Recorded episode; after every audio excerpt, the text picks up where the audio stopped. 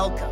This series is hosted by Alexander Strathy and Rashav Kanal, two seniors from Virginia Tech who combined have interviewed with the top Fortune 500 companies, including Google, Microsoft, LinkedIn, Amazon, and many more. They received multiple job offers before locking in their final one. Learn about all of the skills, the tips, and tricks. Ladies and gentlemen, it is my pleasure to present to you Rashav Kanal and Alexander Strathy. Welcome back, everybody. What is going on? Super excited for today's podcast. This is Rashav. This is Alex. All right, so let's get right into it. A little bit of a bias alert. We're going to be talking about LinkedIn like we prefaced on the last podcast. We have the man himself, Super LinkedIn Man, sitting right next to me Yes. to walk us through it. I and I know you guys can't see it, but I assure you I am wearing the shirt, I've got the water bottle, and I've got the moleskin notebook, so I'm fully branded. So let's get into it. Now, real quick, we're just going to explain the quick value proposition of LinkedIn, why you should be on it, uh, whether you're a student, young professional, just trying to make your mark. It is the largest professional networking site available today. Gives you that opportunity to really turn those relationships into opportunities as you get the chance to kind of connect with those employers and people that really rely on your activity and show them how much influence you have and you want to maximize those opportunities moving into your career. So without further ado, let's get into the nitty gritty of it. Once you get in, log in, put in those rudimentary first name, last name. You guys have already done this via Facebook, MySpace, all that jazz. Uh, MySpace, I threw it back there, didn't I? Going back, let's talk about that profile picture, guys. No, no selfies, no mirror pics. Personally, my picture was from our friend that we mentioned on the last podcast, Zini Kodak.Zini. Uh, check her out on Instagram. She did great work. The picture is super clear, and it's shown. Studies have shown that the more clear your pictures are, the more likely you're going to get hits on your profile, and that's what we want. You want your branding to be as presentable as possible. Adding on to that, Rashav, also make sure that your profile isn't too distracting in the background. Make sure that you're dressed business professional, business casual. Just make sure you're still looking sharp. Guys, you don't necessarily have to wear a tie. I don't know what the girl equivalent of that is, but just make sure you're looking sharp and you're presenting yourself in the way you want to be presented. Perfect. Now we're going to go ahead and talk about that tagline, the infamous couple, that short blurb that goes right below your name. The trend now is becoming that it goes beyond just your title. And I've seen, or we've seen rather, on the platform, people that really attest to the mission. And what mine looks like currently, something to the likes of waging a war against mediocrity, incoming business leadership program associate at LinkedIn. I've seen a couple others such as dad, CEO, product marketing owner, not in that order. Something that's really kind of eye catchy, goes beyond just a professionalism. Alex, I know you have a different take at this, and yours works just as phenomenally. Can you go ahead and give us your explanation on that? Mine actually includes the company that I'm going to be working for, which I'm super excited to work for. So that's why I actually included in there, which is incoming associate solutions consultant at Appian. Other examples of this might be sales consultant at Cisco or something along those lines. If you want that brand to be part of who you are on this platform and showcase what you represent through that association, then feel free to add that on there. So now going into your summary there, think of this as your concise cover letter. Mention your objectives, what you're seeking, your values, and your mission to kind of give you my blurb. And Alex and I have written something different. Uh, mine goes something like this Currently a senior majoring in business IT, truly grateful to have an opportunity to pursue a degree that combines two of my greatest passions people and technology. I've always had a knack for technology, but my ability to foster and maintain strong, symbiotic professional relationships has been one of my valued assets. If I can be of any service to you, or know someone who can, or you simply just want to chat, please feel free to connect. And then I've added my skills portion as well, just to kind of reaffirm that these are the components that I'm really confident about and I can bring to your organization. I know, Alex, you have something different. Lead us off, man. Sure, mine says an industrious, integrity driven leader who strives to meet challenges, a student with an insatiable hunger to turn data into actionable information, a professional with visions of a management and strategic consulting career. That's taken actually directly from the profile section of my resume, which I have also uploaded as media underneath that as a PDF. Make sure to always have that resume uploaded as a PDF. It's a great point, Alex. Now going into our experience section, really the meat of that LinkedIn. So you want to go ahead and start by clicking on that pencil icon to get the title, the company, the location, as well as the tenure that you've worked for your company. Make sure the title is something that obviously reflects your title, got the company in there. And within your description, there are two facets that you can take from this in the description, what people have been prone to doing now is telling more of a story about what they do within a short paragraph or a couple sentences to describe what they bring to the company. Now, if you really are just looking to get started on the platform, um, Alex, I know you do this with your profile and I do this with mine as well. what is it that you're taking in here? For that experience section, I just pulled down what I've said in my resume underneath each of those job titles straight into the LinkedIn. As long as those lines are saying not just what you did, but how you did it, the tools you utilized, and also the impact it was having, those are great lines to have, and you've put time into those. Why not include that on your LinkedIn? Remember that when writing these lines, half of it's what you've actually done, half of it's being able to express what you've done. That's so key in being able to communicate your value to the companies that you want to work for. And then lastly, there is a section to add a media section on right below your description. So once you're editing, you can attach something if you made a video, if you created proposals, you just want to show those tangibles if your school newspaper has mentioned you and given you a shout out for something you've done, it's a great place to connect that media.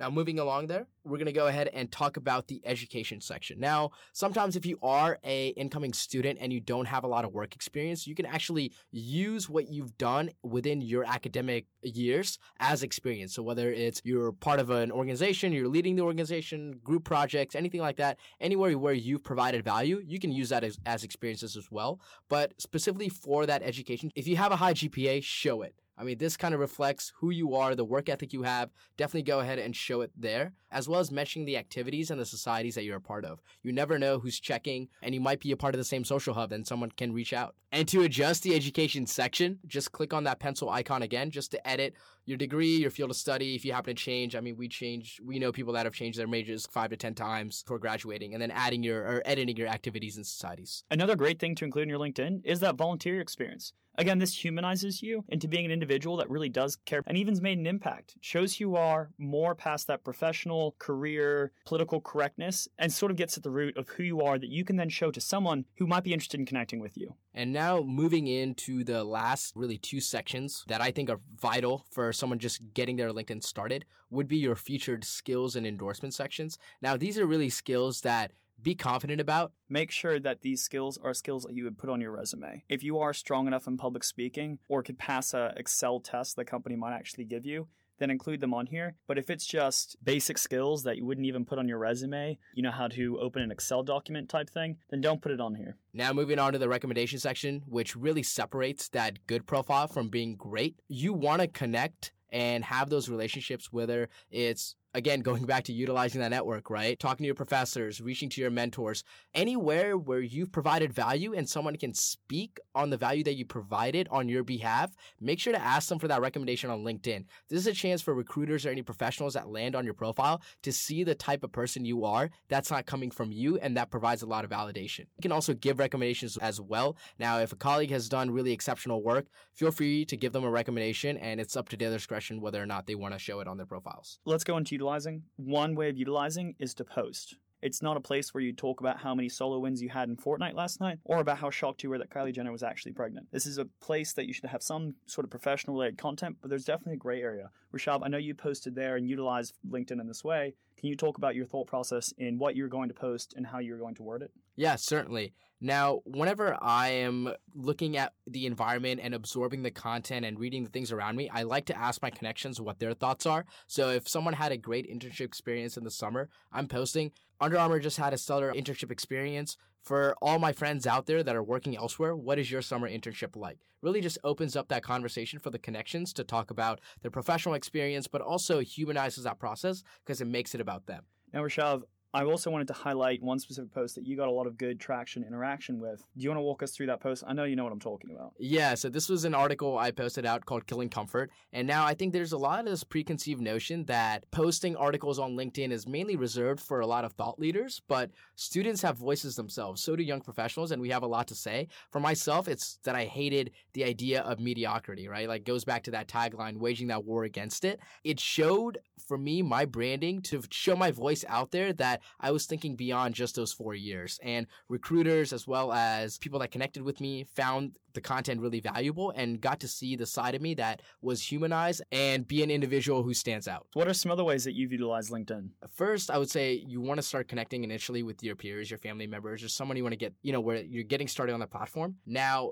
if you're seeking opportunities, you want to connect with the decision makers. And for many of us, that's the recruiters. Alex, I know you've had some experience in this field. Can you walk us through that really quickly? Yeah, so the message I actually sent, and I'm just going to read this one message. That way you can get an idea of how to reach out. I just said, Hello, so and so. I hope this message finds you well. I'm a senior at Virginia Tech studying BIT, which you've now heard a hundred times. Currently interning with this company. I would greatly appreciate just the opportunity to connect. So then she connected, and she was not at the same company.